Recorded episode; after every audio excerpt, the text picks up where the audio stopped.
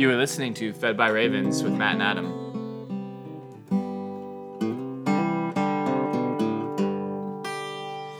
Good morning, Matt. Good morning, Adam. Welcome to day 299 and 300.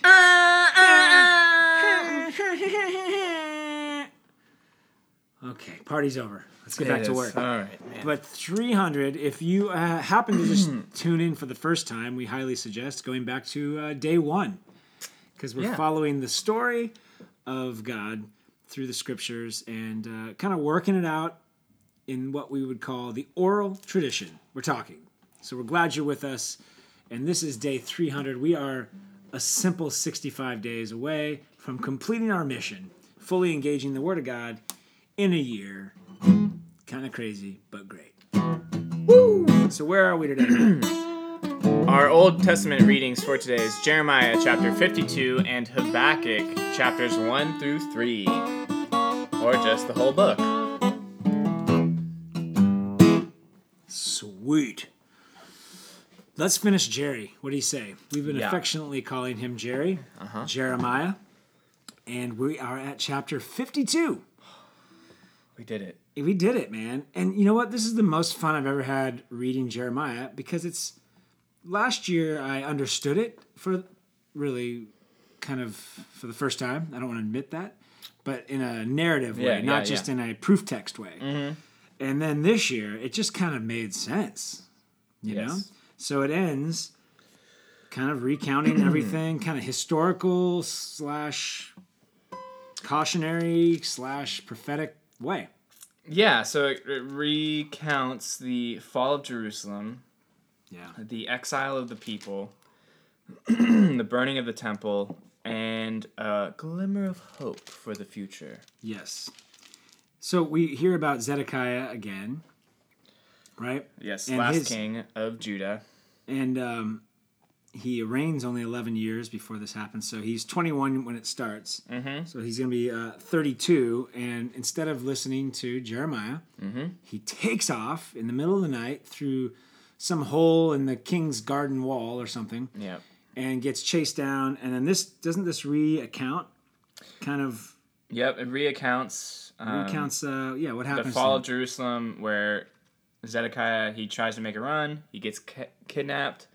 Uh, all of his sons and all of the nobles are murdered before his eyes, and then his eyes are gouged out, and he's led in chains into Babylon with all the other people of Jerusalem, where they are going to live out their days in exile. And it is like, it's, okay, so this is literally what happened. But then there's, for me, there's like a spiritual idea. I can spiritualize it a little bit, and I think I'm free to, which is this is what idols, this is what fear, this is what anxiety, this is the end of all those things. Oh yeah, Is the thing you're scared of kills everything you love Mm-hmm. and gouges out your eyes because you weren't using them anyway. Mm-hmm. And then humiliates you. yes, Like that's what all idols do. yes. And so the king of Israel has finally been overwhelmed by idolatry. The idol finally reveals itself and says, I am nothing but death and humiliation. Um, but God is using Babylon to allow this to happen to bring them back. But so that's pretty sad. But I think I felt I felt the most sadness. So you got the dealing of the king, you got the people who are going to be exiled and sent to Babylon, right? Yep. But then in between is this section on the temple is burned. Mm-hmm. And that's where I felt more emotion, surprisingly, this time than the people stuff. Right. Was they start to list the things in the temple, like even down to what shovels and um, Yeah, like Utensils the and- bowls, and, the snuffers, like all these things that if you can remember back to day hundred and something, who knows when we were reading about the temple, with the Solomon. with Solomon, but even uh, in Exodus, when he gives all the stuff Mm-hmm. to Moses, they are in the Exodus. They're so excited. They have nothing but the future ahead of them and 400 years of slavery behind them. And God anoints and sets apart everything from the person who's going to make these things to how they're used to who gets to use them. There's so much attention to the place where God is going to show up for his people and put his name and now it's just all being desecrated and stolen and burned. It just was really tragic. Yeah. The things that God set up and created for Him to show up for us, we let go, and uh, we let go of all the time.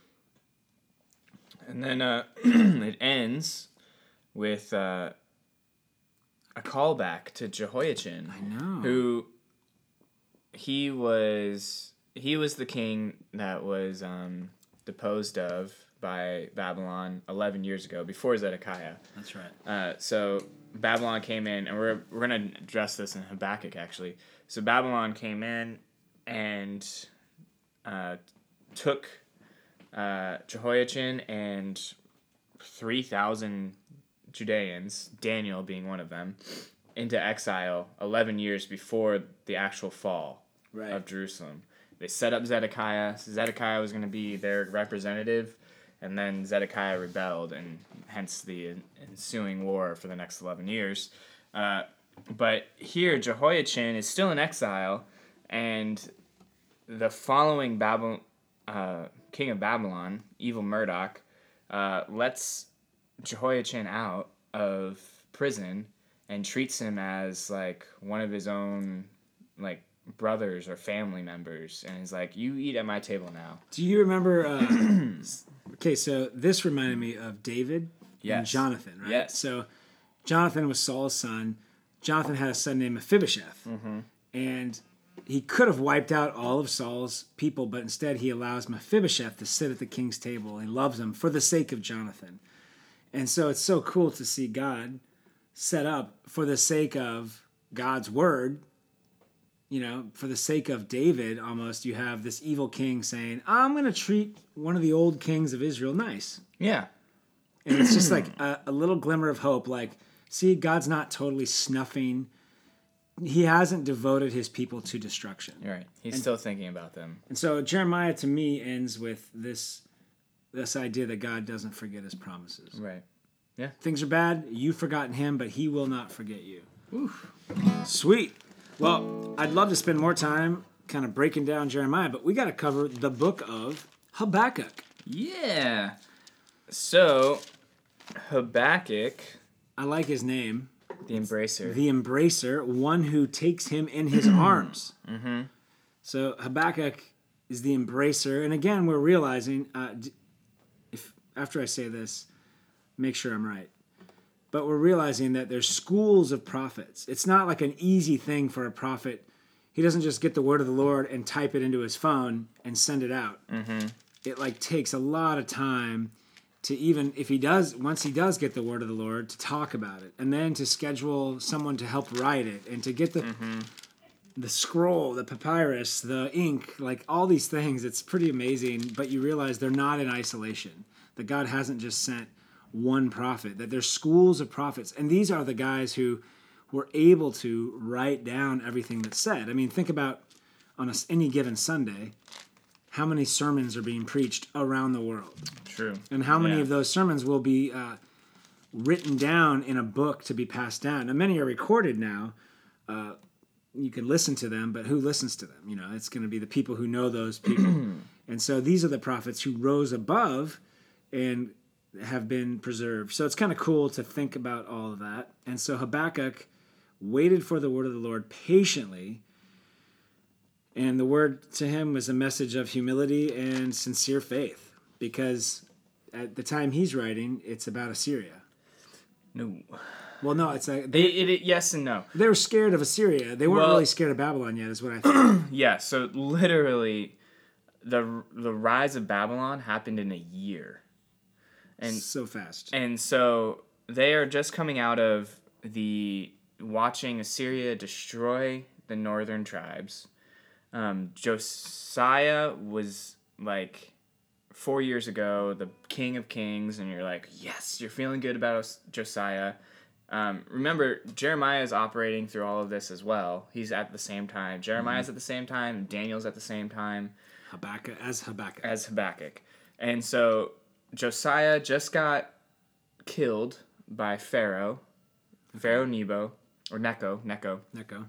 And they had just become a vassal state of Egypt. And in the year that Habakkuk is writing this down, they're still kind of nervous about the Assyrians. Right. And they're going, um, I think the Assyrians are going to take us over.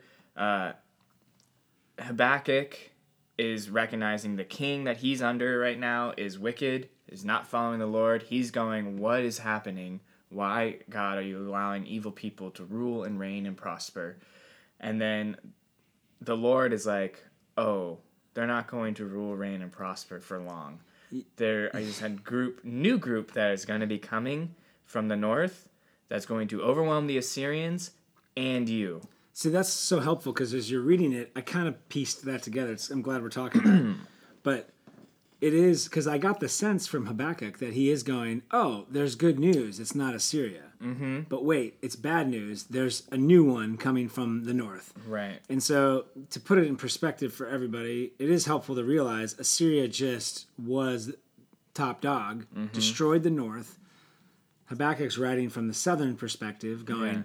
We're next if we're not careful. Right. God then says, Oh, no, don't worry about Assyria. Yay, because Babylon's going to be way worse. Then Habakkuk's message is really, Oh, God, have mercy. Evil is out of control. Um, where are you? Yes. like God, where are you? Uh, I don't know. Like he he ha- he issues an official complaint. Like things are out of control. Things are evil, and now you're telling me there's more evil. Have mercy. And then then God answers in chapter two, right? So like the first one is the first chapter is really um, his complaint. Well, and then he does answer. The Lord answers in the first Yeah, chapter. sorry, that's well. what we were just talking about. So he's like, "What's going on?" The Lord Yeah. answers, "Oh, it's actually Babylon," and then he complains, and he's like, "Oh dear God, everything is like. Yeah, are you going to destroy us? Um, are, like, you are going to keep. How can you keep your covenant promise to us if you're just going to destroy us by another yet another nation? And, and then the Lord says, That's why I write this down. Right. Make it plain on tablets um, so that he who reads it, you know, know, I want you to know the truth. And then he kind of breaks down the reality. The reality of the sin of Judah. Like, Yeah. the people are corrupt.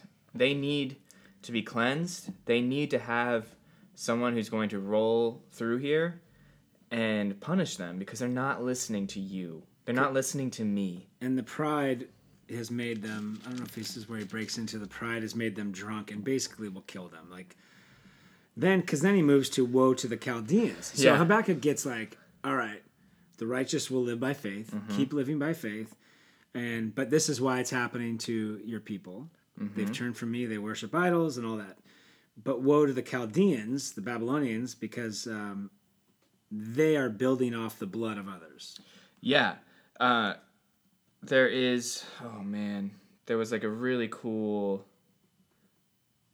phrase that the Lord uses for to describe them. It was uh, In chapter two, the, it might have been, oh, it was in chapter one, but the way he boils down what the Chaldeans are and who they are, the Babylonians, he says, um, they're guilty men whose own might is their God. Right? And then he's just breaking that down in chapter two. He's like, they think that they're doing all of this stuff, that they're conquering all their victories and everything that they are doing and accomplishing is from their own might. Right. But it's not. It's me using them as a tool to discipline my children. And they're going to continue to think, even though I will clearly tell them through Daniel and Ezekiel that no, this is from me, they will still claim that it's their own might, that they are their own God, and I will shatter them like they shattered all these nations. Yeah. So if you didn't get it in uh, Isaiah and you didn't get it in Jeremiah, Habakkuk kind of comes and is a connecting piece to show all the little pieces in three short chapters. He basically, at the end of two, shows that the earth will be filled with the knowledge of the Lord, God's judgment on Babylon because of their greed, their pride, their violence, their abuse of neighbors, their idolatry. And so, what would be the um, the response to that? Repent, repent of your sin. And then chapter three is Habakkuk's prayer, Yes. and it's a beautiful. prayer. I, I think it was used in temple worship. It has like a musical signature kind of rhythm um, or lament to it, and basically, it's God's glory and power are terrifying. Yeah. You know, I mean, it's it's long gospel. It's like it's terrifying or it's comforting. It's and usually it's both in that order. You're terrified and then you're comforted. And he will exalt us under his Son Christ. So do not be overwhelmed by trouble and death. Trust continually in God's saving help. Yeah, and then I love the way it ends. Yeah. The ending. Uh, I just want to read it. Actually. I think this is where Paul gets some of his stuff, like rejoice in the Lord mm-hmm. always. And mm-hmm. again, I say rejoice. So, anyway, read it. Yeah. So it 17 says- and 19? Yeah. Yeah. It says, Though the fig tree should not blossom, nor fruit be on, on the vines, the produce of the olive fail, and the fields yield no food, the flock be cut from the fold, and there be no herd in the stalls, yet I will rejoice in the Lord. I will take joy in the God of my salvation. God the Lord is my strength. He makes my feet like the deer's. He makes me tread on my high places. No matter what is going on, our God is the creator. He can handle your complaints and turn them to joy and produce confidence in the grace of God for our salvation. So, I also do want to just the framing of this book again is he's historically it's um, he's writing this the year of Babylon's rise. So the same year that he writes this all, Nebuchadnezzar takes Babylon into this from this like failing nation, struggling nation underneath the Assyrian Empire, overthrows the Assyrian Empire, rebuilds Babylon, sweeps across uh, Israel, d- takes Judah, and then defeats Egypt, all in one year. And that's the same year that Daniel and all his boys are exiled. Shadrach, Meshach, and Abednego. Mm-hmm. Crazy, man. Yeah, it like So- just happened. So Habakkuk is like, on the on the precipice. and he's just like, you got to trust me. mm-hmm. Because this kind of success is unprecedented and obviously from the Lord. Mm-hmm. To do anything in a year, Yes. in even in today's technology, is hard. yeah. Cool, man. Habakkuk. We got through Jeremiah and Habakkuk today. Let's move on to our New Testament. Our New Testament reading for today is Titus chapters one and two.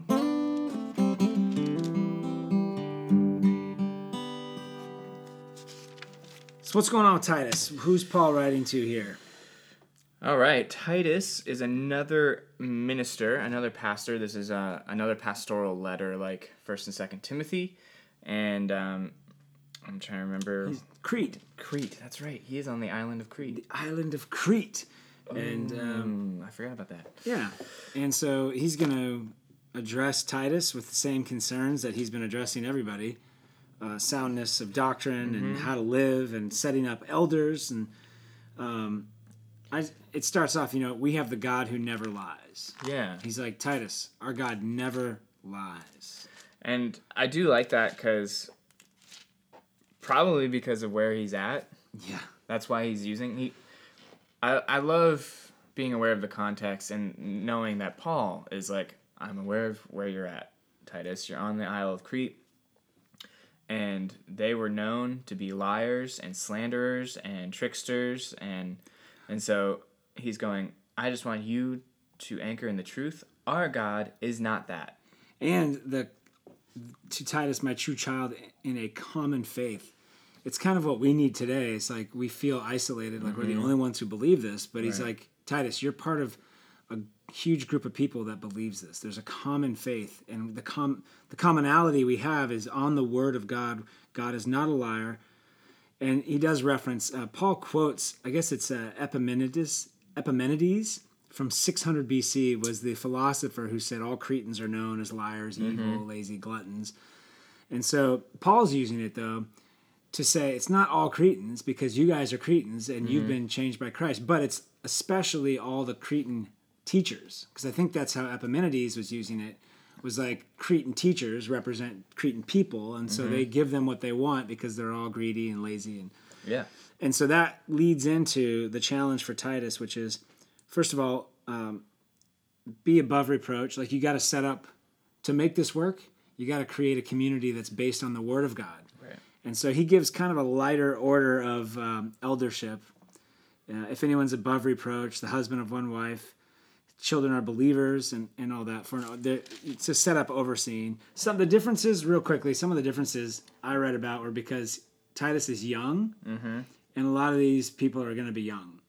Yeah, and recent converts. Like Yeah.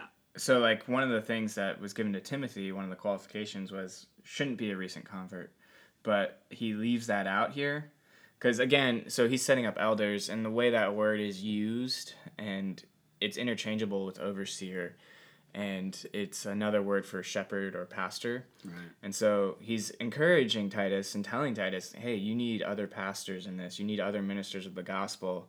So these are the general qualifications for those guys, and I trust you to go around and equip these guys for the ministry to help you. Right. And so one of the way you help help do this is to order your lives in a way that's based on the word of God. So in this letter he's like explaining, yeah, you got to stay away from all these things, these certain things. Like you need to protect your mind and your conscience and your behavior because it all speaks to uh, the gospel. Like you're representing the gospel.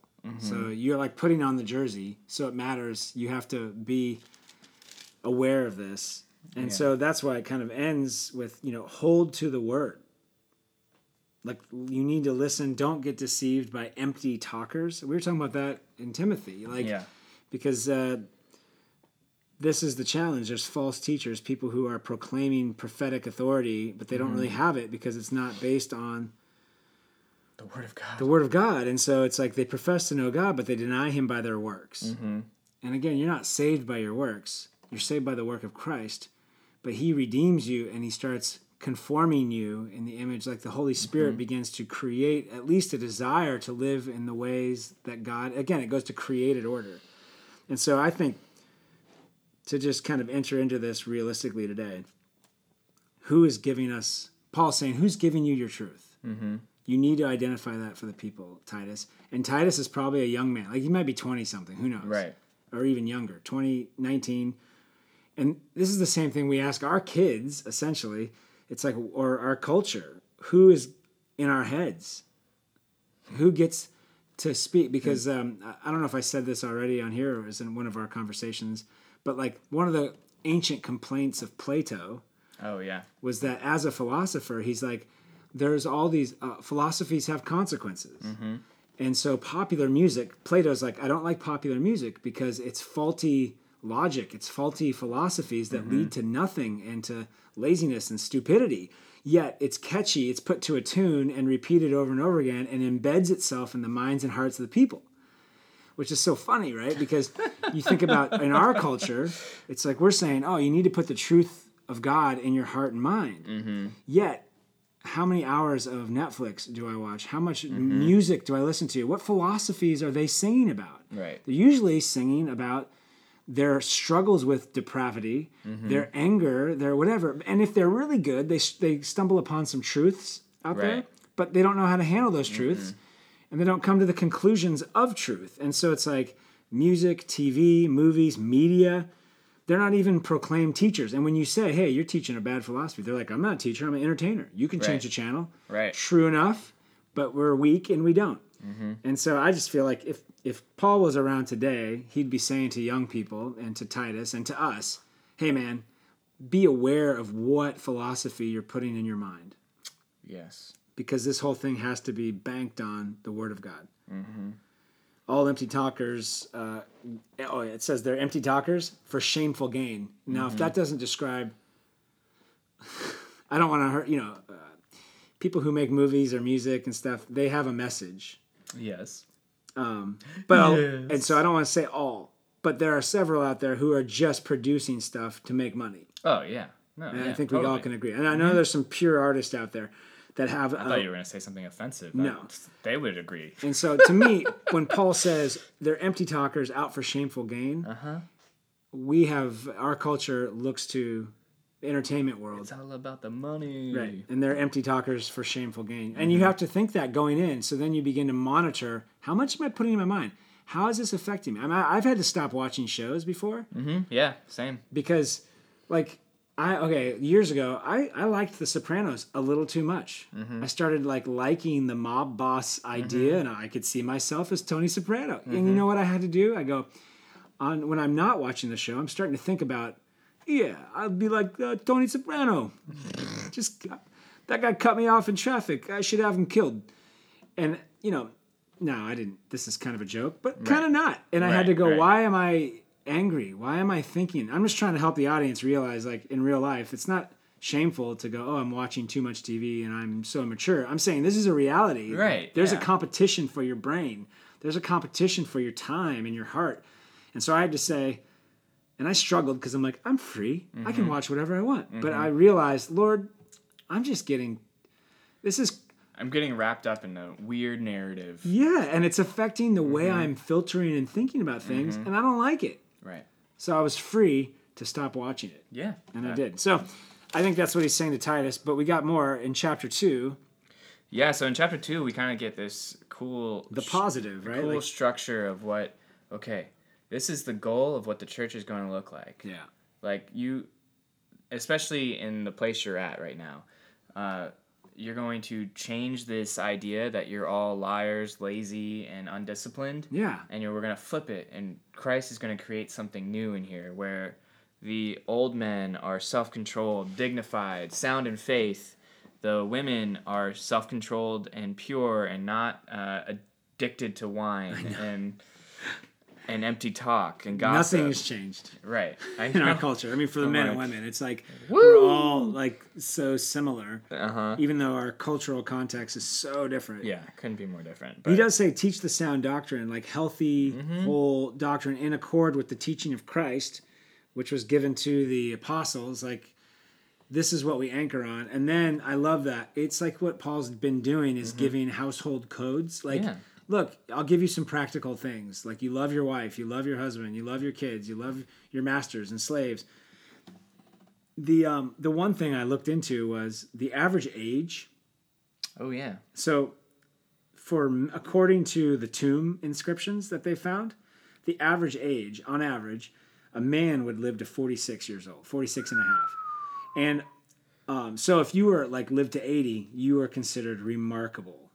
You know what I mean? huh Um, and then you have for women, it was the average age, according to tombstones of that time, was 34. I was like, women lived a harder, I think they, they had a hard life. yeah 34. I mean, like- childbearing, and, and Prob- that's yeah that's probably skewed, not skewed, but be, the reality is if you have kids, you could die in childbirth, and so that probably made the number. Um, because here's what else I found out, and we've kind of known this before, but Roman law said um, the earliest you could marry a, a woman, she had to be at Oh. a minimum 12 So when you're reading about him t- telling the older women need to teach the younger women how to love their husbands and how to take care of a house and it doesn't forbid them from working and the older men need to teach what we're saying is the 30 year olds need to teach the 13 year olds you know if you're 25 and you've been married for uh, 12 years you need to take this middle schooler under your wing and teach her so think about this so yes college age girls Uh-huh. take the middle school age girls and show them how to be married and run a household. right College age dudes, because if you're 25, you're midlife, man. yeah Like I'm already, I got two years left. um, and so when you put it in that perspective, because we always take it defensively, I feel like we read this like, uh, like I can't find an older woman to mentor me, or I can't find Yeah, an older yeah. man to mentor me. It's like you know what? If you're 30, you you probably need to be beyond. you should probably know some of this stuff by now. This is quite literally to 15. Like this is my daughter Grace, who's 13, right which makes so much sense, doesn't it? right like if Grace got married this year, who's I hope like your wife would be like, or other women who are I consider young women in our church, but they're mm-hmm. like late 20s, mm-hmm. early 30s, would take Grace under their wing and go, "Hey, you're 13. I'm glad you're married. You're basically married because you can produce babies now, and uh, you're Yeah. only going to live to 34." yeah So let me show you how to. I, I- just I, when you put it in this perspective, it takes away all of our whatever you can be offended by from Paul. Like he tells women to be submissive and to love their husbands, and he tells them, you know, like that's in here. right right Yeah, because she's fifteen. Think about our fifteen-year-olds. I mean, there's not a lot of difference between my fifteen-year-old and thirty-year-olds I know. oh man So anyway, that's just putting everything. I just Yeah, no, that's good. That's a good that that changes it's middle school, and so that's why it's like, here's our truth. And then think about you're you're that age. I mean, you're going to be so moved by popular culture and what's Oh, going yeah. on. I mean, why? It's just so. Likewise, he, that's why he hits everybody. Likewise, young men, be self controlled, you know? Mm-hmm. And then he's like saying, look, you guys are going to be married. You're teenagers, married, trying to make a living, and you have to be self controlled, not giving fuel or any kind of anything to the enemy Mm-hmm. to discredit yourselves. Right. And if you're a slave, don't steal from your master. You be a good worker. If you're a master, you know, he does all his normal stuff. But they are in a, uh, a cultural context that is opposite of the gospel. Right. And so, um, because outside of the church, older women are trying to maintain their power in the gossip circles. Older mm-hmm. men are trying to maintain their power in the, the circles of power and mm-hmm. not help the young people Right. use them and then humiliate them. So again, it's like, hey, the gospel will change everything. Yeah. Renounce the devil. And then ultimately, I think it's what we were always saying. You just got to ask Jesus for help with all this. Mm-hmm. God, so like in the, it's not the legalism of your life better match up to what you believe, or else God's not going to be able to work. That's not true at all. What it really is is like God saying, I want your lifestyle, your relationships, your behavior to all match up with the gospel. So now, ask Christ to help do that, and He will help you to match these things up. Right. So Because otherwise, you're forever 15. Oof. uh, in chapter 14, to, I guess end with this is Verse uh, 14. uh, Jesus Christ, who gave himself for us to redeem us from all lawlessness and to purify for himself a people for his own possession who are zealous for good works. Love it. And so again, it's Jesus who's doing this work in us. He's Yep. redeemed us from our life of lawlessness. That's right. You're no longer a Cretan. Don't try harder. Ask Cretan's gonna Crete. ask more. Ask Christ to enter into your life more. Cool. Thanks, Paul. Our psalm for today is Psalm 119, verses 105 through 112. Your word is a lamp to my feet and a light to my path. I have sworn an oath and confirmed it to keep your righteous rules. I am severely afflicted. Give me life, O Lord, according to your word. Accept my freewill offerings of praise, O Lord, and teach me your rules. I hold my life in my hand continually, but I do not forget your law. The wicked have laid a snare for me, but I do not stray from your precepts. Your testimonies are my heritage forever, for they are the joy of my heart. I incline my heart to perform your statutes forever to the end.